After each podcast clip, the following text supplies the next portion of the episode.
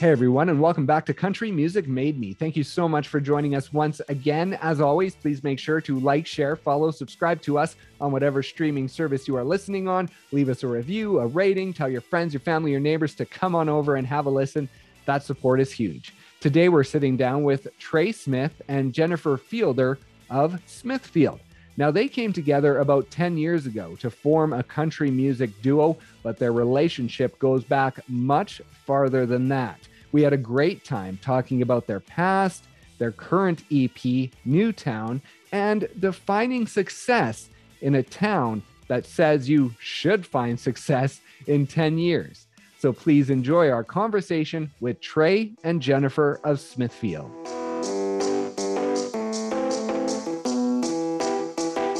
Welcome to Country Music Made Me. Good to be here. Now, I know that you guys have the cliff notes of how you met.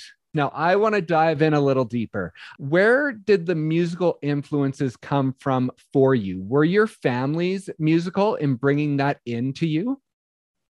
Yeah, um, this is kind of cool. Both of our dads on our dad's sides um, is where the musical influence comes from. So my dad has a family of five brothers and sisters, and all of them were musically gifted. Um, two out of the five are actually music teachers and have been their whole lives.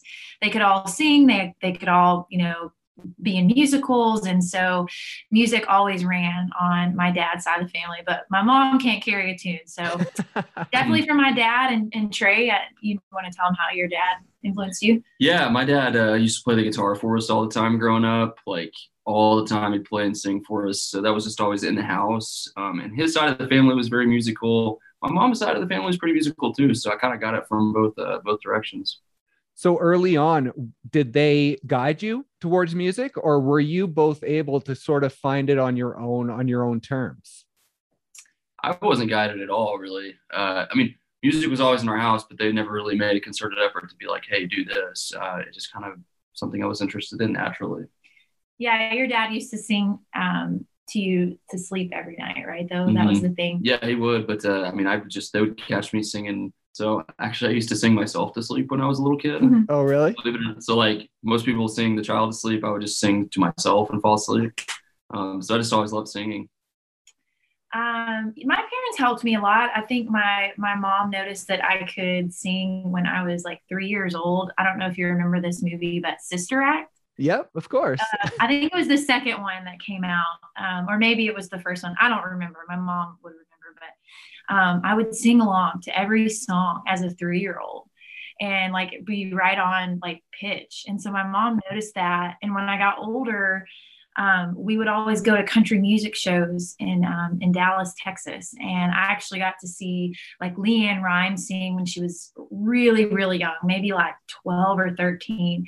And I just remember, I think I was like six or seven, and telling my mom like, "Mom, that's what I want to do with my life. Like, that's what I want to do. So as soon as I got old enough to audition, she took me to that very same show and I grew up singing on that show till I was uh, in Smithfield.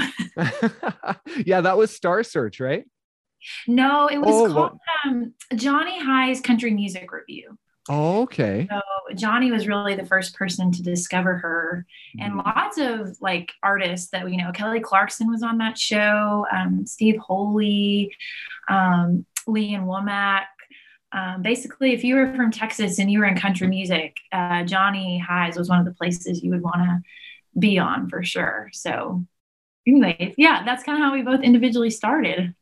And Jennifer, you started performing out, touring around the local area when you were about nine, right?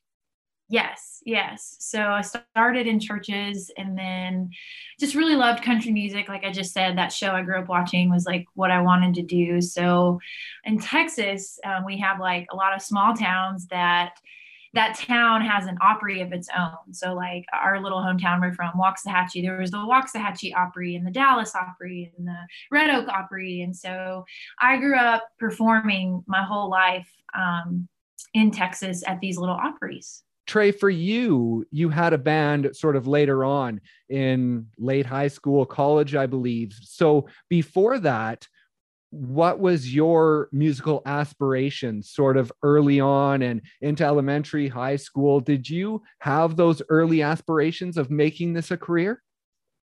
Well, I didn't sing in front of anybody until I was about 18 years old. Oh, wow. So I was uh, in my room to myself and shower singer strictly until that point. Except for our families.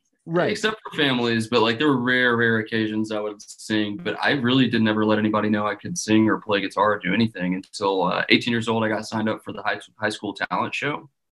And uh, that was the only thing I thought I was any good at. So I did that and I just got a bunch of compliments afterwards. And that kind of boosted my confidence to pursue music.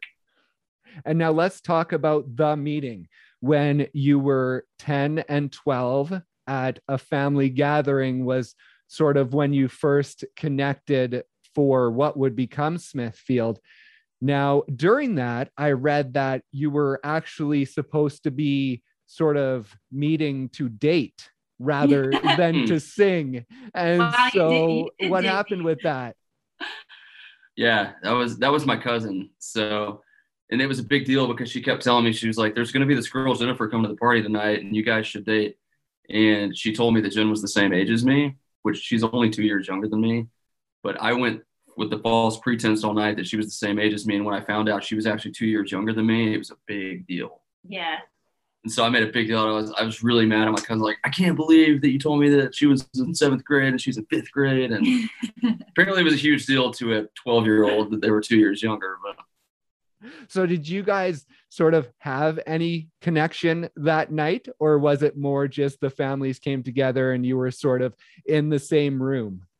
no, we were awkward little preteens. We didn't do anything. yeah, I think we were both so like nervous and scared about liking each other or Mhm. something like that. But I will say it was the first night we both heard each other sing because, like we said, like fireplace was our first stage. So Trey's dad and family were like, "Oh, Trey's learning to play the guitar now, and he's got a real good voice." So Trey gets up on the fireplace and sings, and then my family, my side of the family, was like, "Oh, well, Jen, she's you know, she started performing on this show in Arlington and she loves country music. So we're gonna make her get up there and sing. So we said we sang separately in the same rooms that night. Um, so I guess there's a connection there because that was the first memory I ever have of meeting Trey, of knowing that Trey could sing because all these years go by and Facebook sort of is what kept us connected. Right. Um, and I would always see that his rock band, so he joined a rock band right after high school. And I'd always see his rock band play, and he would always see flyers for me playing, you know, whatever small town in Texas, but we hadn't seen each other sing since that night. Yeah. So it's pretty cool. And Trey, I need to learn about your hair metal phase. Talk Oh, me yeah. through this. Did you Um, have the flowing locks to go with it? Yeah, I thought I buried that stuff deep enough where nobody would find it. But uh, yes, the locks were real. They were down past my shoulders, and uh, they were they were luscious. Yeah, his hair was longer than mine. Yeah, we, uh, it was it was very rocker.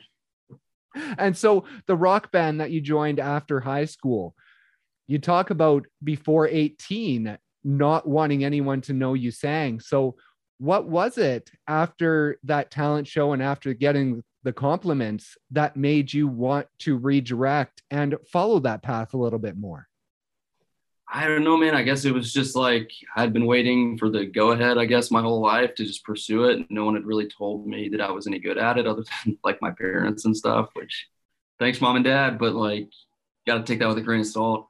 And I think just after that, all of these, you know, this want to to do it just leapt out of me. And I started wanting to write music and play music. And I started trying to form a band. And it was just like all systems go after that.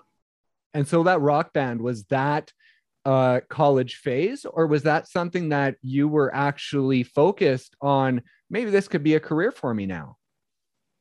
Uh, you know, it was it was supposed to be a career. That's kind of how I was seeing it. I was like, we're going to be a rock band, and we're going to move to LA or New York, and we're going to pursue this thing and get big and sign to whatever record label. And um, but you know, I mean, as those things go in college, like you're all trying to figure out what you want to do and what your profession's going to be. And some of them were just like, hey, you know, I love it as a hobby, but you know, that's not really what I want to do with my life. And I respected that, totally fine with that. But I had to be like, that's what I want to do with my life. So I need to figure out, you know, the the pathway to do that. and you talk about Facebook and staying connected. When your rock band fell apart, that's when you connected on Facebook to talk about the music thing. Now, I believe, Jen, that I heard that you said yes simply because you didn't want to hear it from your family about the fact that you weren't going to at least give it a try singing with Trey. That is very true. Um, uh, his cousin, you know, uh, she did Thanksgiving with my family for for years, and she's like, "Man, I've just watched you two sing separately your entire life, and I really think you'd be so great together." And I had never thought about being in a duo, and I knew I'd wanted to be in Nashville. I knew I wanted to do country music, um, but at that time, I thought, you know, it hasn't really worked out for me at this point. Maybe I'd be better on the business side of things. You know, I was I was in between. And when she had brought up Trey, I was like rolling my eyes. I was like, okay, I guess. Yeah, tell him to reach out to me. Simply because like our grandparents are so tight and talk and our parents talk. And it was like, if I say no, they're gonna think I'm just so nasty and awful and mean and so I felt like I had to. And I honestly, like, I didn't know if Trey was really any good or not because I hadn't seen him since we were 12 and 10. So, yeah. Yeah, that definitely the family tie is what brought us together. Because if he had been just some random person, I would have probably been like, no. And Trey, what was it for you that made you comfortable moving into the countryside? Because it had always been rock for you. So, what was it that made you think, well, maybe I should give this country music a try? You know, it wasn't always rock. So when I was a little kid, I idolized Garth Brooks. He was like my guy. And I always listened to country growing up. That was a, the, phase in my life I was in. It was all about rock and roll. But um, it was actually a guy named Keith Urban that kind of pulled me back into country because he was doing a lot of things in kind of the rock realm with country and kind of interweaving the two and I heard his stuff one day and I thought, man, that sounds a lot like what I already do. Like maybe what I do can exist in country. And then the, the, domino, if you will, that like set it all off was I was in the car one day and I heard a song called Need You Now Come On by Lady Antebellum. Right. And uh, I heard that those two voices and the way they blended the girl and the guy, Charles and Hillary. And I just thought that was the coolest thing. And the, the song was on top 40 radio at the time. So it was a crossover. And I just thought, what a, what a great idea. I love that concept. I need to, I need to find something like that. And then right around that time is when my cousin was like, Hey, you remember Jennifer? And it all just kind of came together, you know? And what was the first meeting like? Was it pretty instant that you thought, okay, yeah, maybe there is something here? Um, yeah, when we started singing, um, I would say when you first came, it was kind of awkward because it's kind of like, yeah, you're, you know, your family told me you're good. You know, it's just an awkward thing to walk into. But when we, you know, when Trey brought out his guitar and we were talking about, you know, songs that we both um, know, obviously didn't know a ton of country, but I love Keith Urban and I love Lady A as well. And they're some of my favorite acts in country music. So when he was like, well, I know a couple Keith Urban songs, you, you want to try that? Let's just see if we can even harmonize together because you can have, you know, two great singers, but they may not sound great together or they may not have like a good blend, you know? Mm-hmm. Um, but we really realized right off the bat that very first Keith Urban song we ever sang, we're like, wow, okay, we we sound great together. Mm-hmm. Um, and I remember our first show, like we didn't even look at each other. We had no idea how to be in sync with one another. But that natural, like God given talent and the blend was always there from the very first meeting. It was always there Yeah. and you started in 2011 going down to Nashville, right? Mm-hmm. Now, was yeah. that for a talent show? Like, did you go down like competing in a talent show or something at first to Nashville? It actually was. Was it a talent show? I don't know. Mm-hmm. It was kind of like a CMA Fest, like showcase kind of thing. okay. That I had, um, I was performing in Carthage, Texas. And this girl told me that this I can't even remember the guy's name, but that he runs this thing during a big festival called CMA Fest. And I was like, okay, well, that's cool. I've been wanting to try to sing in Nashville. I'll reach out. And so I had like a couple shows booked with him. And then right around that time, that's when Trey and I started singing together. And I was like, well, if we're really going to be a duo, um, how about you come with me and let's let's really try it out. Let's see if like we could fit in here. This is something we want to pursue together. Mm-hmm. So and what was that experience like? Did that really sort of solidify that this is where we need to be and this is what we want to do moving forward? honestly, what solidified it was when we were here for that show she's talking about. Her roommate had heard us practicing one day back in Texas, and she thought we were really good. And she said, Hey, you guys are going to Nashville in a few weeks. I have a cousin that lives in Nashville and he works in the music industry. You guys should meet with him. And we just thought it was going to be some guy that just works out of his house and, like, you know, is in the music industry. Right. And um, he ended up being an agent for William Morris, which is one of the largest talent booking agencies in the world. And uh, we went in and met with him one morning, and he told us right off the bat, he was like, All right, you got about 30 minutes. And there was nobody in the office. He brought us in early in the morning. So now he's told us now that he brought us in that early in case we sucked, um, which we ended up spending like two hours in his office, played him some songs. And he was just at the end of the meeting, like, if you guys are really serious about doing this, you need to move to town and I'll help you out trying to introduce you to people. But the first step is you need to move here. Yeah. So we left that day, went back to the hotel and just looked at each other and said, let's do this. And what did your parents think when you made that decision? I think they were all excited because, mm-hmm. you know, they had watched us both like love music our whole life and um, they just really wanted, you know, their kids to see their dreams come true. And I, I think that that's a really special thing because that's not always the case. Yeah. You know, a lot of parents would say, oh, well, you know, you, you know, make sure you get your college degree, make sure you go work this job and this job and do this and do this and I think there's a little bit of that in there, but um, right. overall, they both, you know, when they came with us on that trip and they walked in William Morris with us and they saw that there's like people um, that really give their lives to this, that really move here and can really make a living doing it. And mm-hmm. I think when they saw all of that and experienced it with us a little bit, that they were like, okay, we need to let our our, our babies fly here. Let's let's support this. Let's get them here. Yep. And a year later, a year um, to date after that meeting, we loaded up a U-Haul, and our dads drove the U-Haul, and we rode with our moms in our cars, and we all moved to Nashville. and Jennifer, you had been part of sort of the industry since you were nine, and Trey, you were sort of in it since college. So that background, did that help you in moving to Nashville and being prepared for what was to come in the grind and what you needed to do? Or was that a real big wake up call?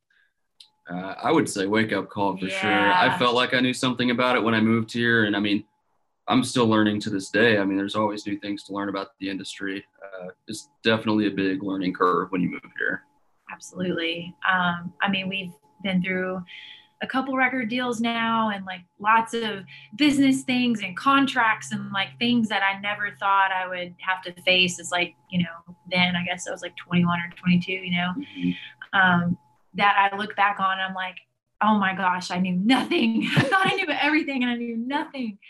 Um, but I will say the experience of performing and probably your experience in the band of like fronting it and writing songs, I would say like that prepared us to get here and be creative and, and be good at what we did. Yeah, but that part of it. We've gotten, you know, significantly better as a duo as as time went on. Just because even though our whole lives we've done music in some way, shape, or form, we hadn't done it together. So we really kind of we grew up here in Nashville as a duo, you know. Mm-hmm experienced a lot of life here and yeah, yeah we knew nothing. and being a duo, has that helped support you along the way in being able to support each other? Do you ever think if you had tried to do this as a solo act, if you would have made it as far because you wouldn't sort of have each other to lean on? Yeah, I, I think so. Yeah. I 100% think so. I mean, he's like my teammate, he's my best friend. Our ups and downs are together. I think I maybe lasted maybe if I was lucky a year in this town by myself. Um, for sure. Um, I think it, it's just the way you're wired, and I think that we were wired to be in a group duo team setting, and yeah. I think it does. It helps to have that other person go through what you're going through um, because it's hard. You know, there's no way to sugarcoat the music industry. Even if you have success quickly, it's still hard, no matter what level that you're at. So I'm glad that I have somebody to go through it with. Yeah, I agree 100%. I've always been kind of a band guy and always enjoyed being part of a group or a duo or something, but it's nice to have somebody that's, you know, always going through the exact same thing that you are in the industry and able to kind of ping pong back and forth on. And can you count on one hand the amount of times where you got into a room and said, you know what? Let's just go our separate ways. Let's become solo acts. Let's just let this all go like within the ups and downs of this career. Do you have those times? Absolutely. Yeah, I'd say so. I mean, not to be a solo act. I think it's mm. more so just like I give up. I give up. Are we still supposed to do this? You know, yeah. you know, because so many things that you think you're going to work out don't always work out the way that you you plan them, yeah. and, and so you you know, yeah, we'd be lying to you if we said we didn't get frustrated or. You know, it's no secret that there hasn't been a, a female male duo in the country space really break in, in about a decade. And uh, I think we're probably the closest act to, to doing it, but we still, I guess, quote unquote, haven't fully broken through with the radio piece. And so I think, yeah, there's times we get frustrated and we're like, you know, this is so special. Like, why can't so and so see that? And why are we so, you know, all the questions that go through your head. But, um, and then of course, yeah, like we don't always get along, but the important thing is that we are open about it and we work through it. And we've been through so much stuff together. I mean, we're honest with each other. I think that's why we've lasted you know, coming up on a decade. You know, yeah. people are shocked when they hear that. They're like, God, you guys have been together a long time. That's impressive. Because a lot of groups and duos break up. But mm-hmm. um, again, it's the way you're wired, you know, how you work with that other person, your communication, um, and realizing that it's not all about you. You know, when you when you can accept that, um, if you can't, you need to be a solo artist. But if you can, um, then you might be made to be in a duo or a group because it, it is about the people working together and the mm-hmm. decisions you make together for sure. And did you both figure that out early, or did that take some time to develop that give and take and realizing that this is a partnership and you have to have that give and take? Did that take some time to develop between the two of you? Oh, yeah.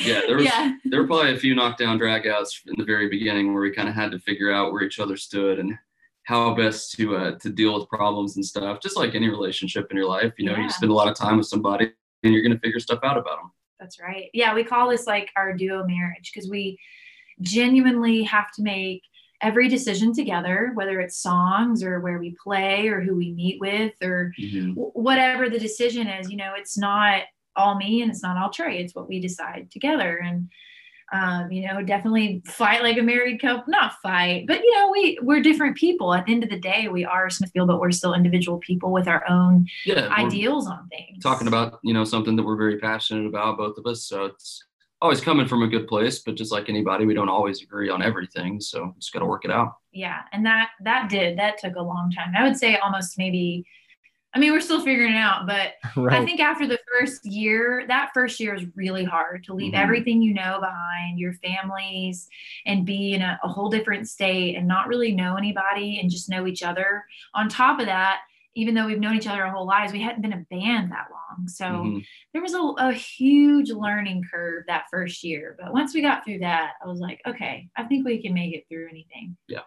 And I was going to ask about the writing process for you guys because you have these harmonies that you have to work out together. You have lyrics that obviously you want to resonate with both of you. And then you have the music that you want to be, you know, your sound. And so in the writing room, how does that all come together? Does it just depend on the write or do you focus on certain things as you go through the process?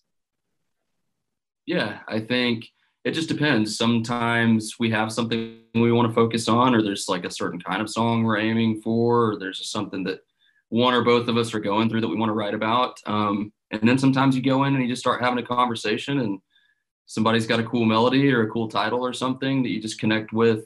Maybe you've gone through that personally at some point, or just know somebody that has. So I'd say it's a case by case basis yeah, you know, we always try to bring in an idea to the write. They're not always good, but we always try to at least be prepared with a couple of ideas. Um, you know, Trey's really great with with melodies, and he, he's good at everything. But um, I usually come in with like a title or just an idea or a story.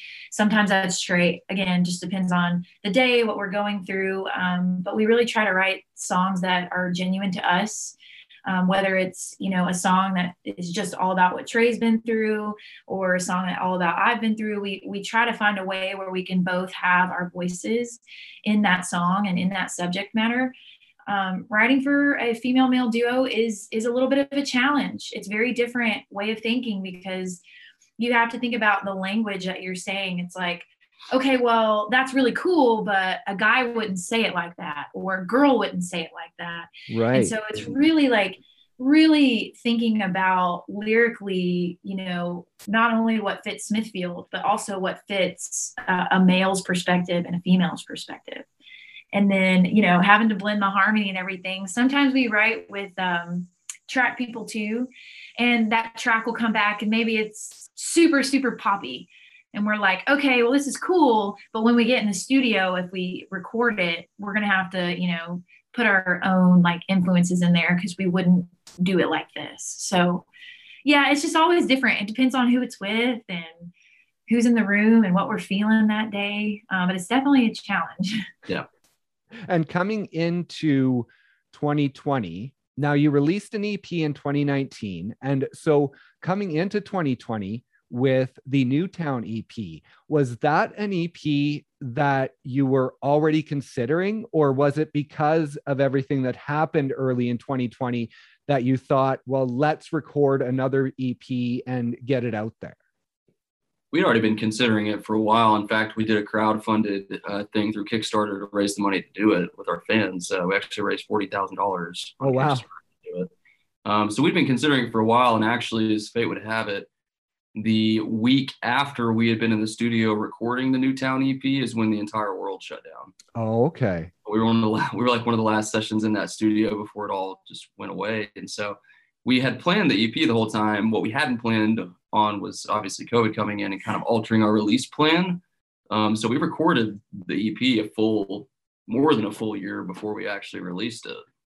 Wow, that's interesting because I was going to ask with the EP, like if 2020 helped because you were able to sort of sit down and and find sort of the new the new you because you've talked about this being 2.0 Smithfield 2.0 but that's interesting the fact that you had it done before 2020 and you you knew what you wanted coming into this year. And so that must have been a, a pretty difficult thing sitting on that for the year. Yeah it was definitely tricky to figure out how to do it. And you know, 2020 was a pretty quick year leading up to the um, the pandemic shutting everything down because most of the songs on the EP we wrote between January and March of 2020. Mm. Oh, okay. And then all of that happened. Yeah, it was really, really hard because yeah. we, you know, thought, okay, well, we'll give this three months because nobody knew what was going on. And we were like, well, we'll give it three months and everything will be back to normal. Then we'll release it. And then three months went by and it was like, oh, okay, we're still in this. Okay, we'll wait till, you know, another three months. And then it's like November yeah. and it's Thanksgiving. And we're like, well, now people are into Christmas music. Mm-hmm. And we, yeah, we just kept pushing it back. But it honestly worked out, honestly, the best possible way it could. It was meant to be to come out this year. Yeah. You know, new sense of energy. Everybody was ready to, to sort of, you know, get out of lockdown and, and live their lives again. And so I, I think it, it worked out the best that it was supposed to. Mm-hmm. And you were able to play the album release show at Third and Lindsley. Now, how did that feel considering the amount of time you were sitting with these songs to finally be on a stage playing them? it felt really great. Uh, rusty. rusty, yeah. I was like, oh, we haven't seen people in a long time. A little bit weird, like to see people's reaction because they're new to everybody else and old news to us because we've been sitting on for a year yeah, it was exciting though. I mean, we it's like we fell in love with what we had been doing all over again. Mm-hmm. Um, you know, honestly, before the pandemic, we were pretty burnt out. We've been on the road for what felt like three years straight in, in a sprinter van, so not even in a bus, if you can imagine the amount of hours spent on the road. Um, so yeah, it was just a, a, renewed sense of energy to be back on the stage and. I, I think maybe halfway through, I was like, "Oh, okay, yeah, I'm good at this. I remember how to do this." Mm-hmm. And now that stage performance, talk about that and that connection that you try to make on stage because you talk about sort of your first performances 10 years ago and not even looking at each other. But i know now you talk about creating that connection that really adds something to the music when you're playing it live because of the emotional connection that you guys can put together on stage yeah i truly i always say like our live show is truly the magic of smithfield I think that, you know, it's easy nowadays with technology for anybody to sound great on a recording. Mm-hmm. But like we we truly are like when you come see us live, what you hear on the recording is is going to be pretty dang close to what you hear live. Unless there's bad, bad sound, like that's out of our control. But uh, if there's good sound and we're, you know, we come in prepared and we put on a pretty killer. That's my favorite part is our live performance because that's what I grew up doing. Yeah. Um, but I also think going back to our roots, you know, we have this natural chemistry live that just, you know, off stage, we're pretty chill, just sweet Texas people. like you would never think that what we portray on stage is, is not us at all when we get off stage. We like become like, I don't know, just like totally different people. Totally. We come to life and it's like this sexy energy, chemistry, and I don't know. It's just it's so fun to to, to play up and to do and be. Um, it's us being genuine. It's just you know we really come to life on stage. So that is the magic of Smithfield is hearing our harmonies live and how we perform these songs with each other and how we tell the stories together. I think you know, it really connects for you on what we're all about when you get to see a live show of ours. Yeah. And as annoying as it might be to continually get asked if you're a couple, if you get asked that by a fan after a show, is that a positive thing because you know you did your job right in creating that connection? Yeah, absolutely. That's what I always say. You know, if, they, if they're asking that, then we did our job because when you're singing a love song, you got to sell it. You know, I mean, you can't just look straight forward and you know never have any kind of chemistry or anything. A show is entertainment first and foremost. Yeah i mean i love the the fan too that comes up and goes oh my gosh i know i shouldn't ask but i gotta know. Are you guys together?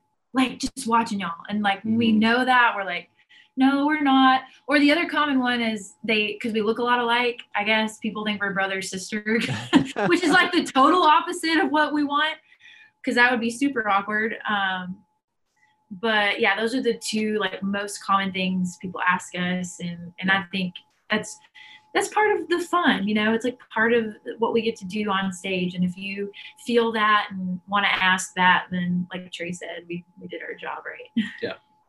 And you talk about this album being 2.0 now. You're in your 10 years in Nashville in the 10 year town.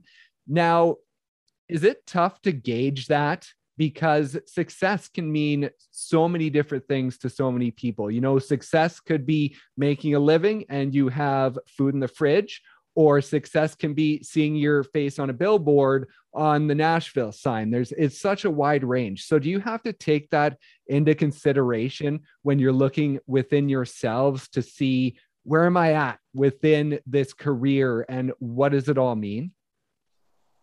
A great question.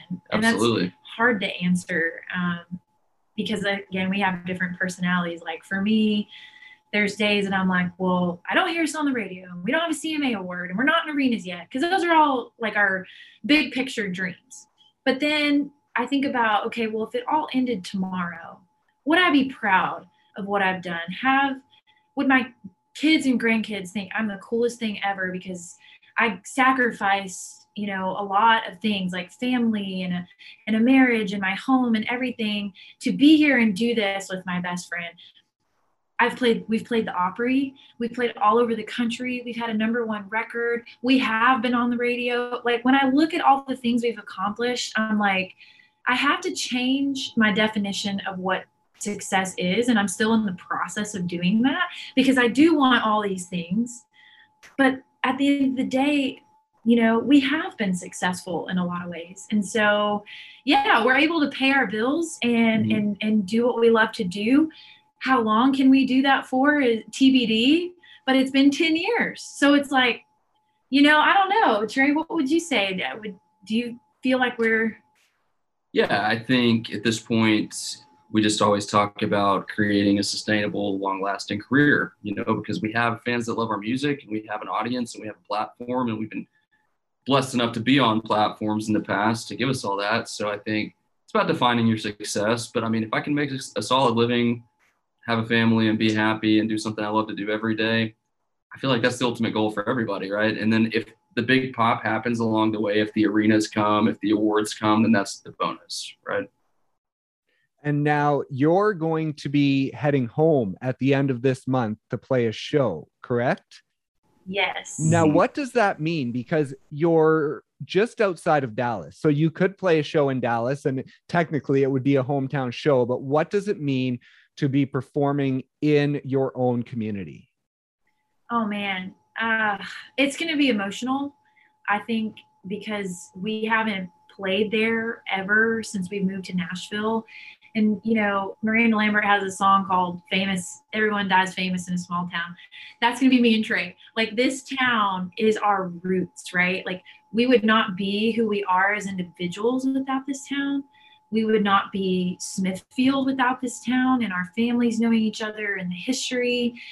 And um, you know, we're planning a really special part in the show where we're gonna, towards the end, like show the whole town really truly how unique and special that this is that two people have come together and done what we've done from this small town Texas. So we're going to give a shout out to our parents to stand up, then to our grandparents, our aunts and uncles and cousins, and then eventually we're going to say if you are a friend of ours, please stand up. And I hope that the whole town does so they can see like what this truly means to us um, yeah, I think I might cry in that moment. But we're so excited to just come back and show all that we've built. And some of these people mm-hmm. have followed us for a decade and they've never seen us live.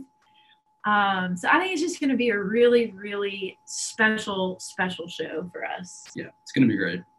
When you talk about that success, engaging success, I imagine that show is going to be a great reminder of just how far you have come and what you do have. Absolutely. Yeah. I think, you know, you're a product of where you come from. And, you know, that's, we, we're blessed enough to have some good roots and some good people supporting us. So it's very uh, serendipitous to be able to go back and then just entertain them and show them what we've done. I love that you said that because I think it will be uh, a great reminder for us, you know, just sitting here talking about like, well, we're not in arenas or we're not here. But like to these people, we are there. Mm-hmm and this show means everything to them you know we're the biggest thing that's come through the town in probably a decade. So i think it will uh, you know it's easy to get stuck in the nashville bubble when you know everybody in the world that is big in country music lives here and you get bogged down by that. But when you get out of that bubble and you see like what you've created outside of that like we need that as artists we need that as people we need that like our heart and soul needs that and mm-hmm. so i really love that you said that because i think it will be a ma- major reminder that we have come so so far that is amazing. Well, congratulations on everything. Congratulations on the EP and the success you're seeing with it. It really feels like like you say, this is 2.0 and this is your time to take off and really gain that traction that you've been waiting for for 10 years. So, congratulations. Well, thank you. Yes, thank you so much for hanging with us. Yes.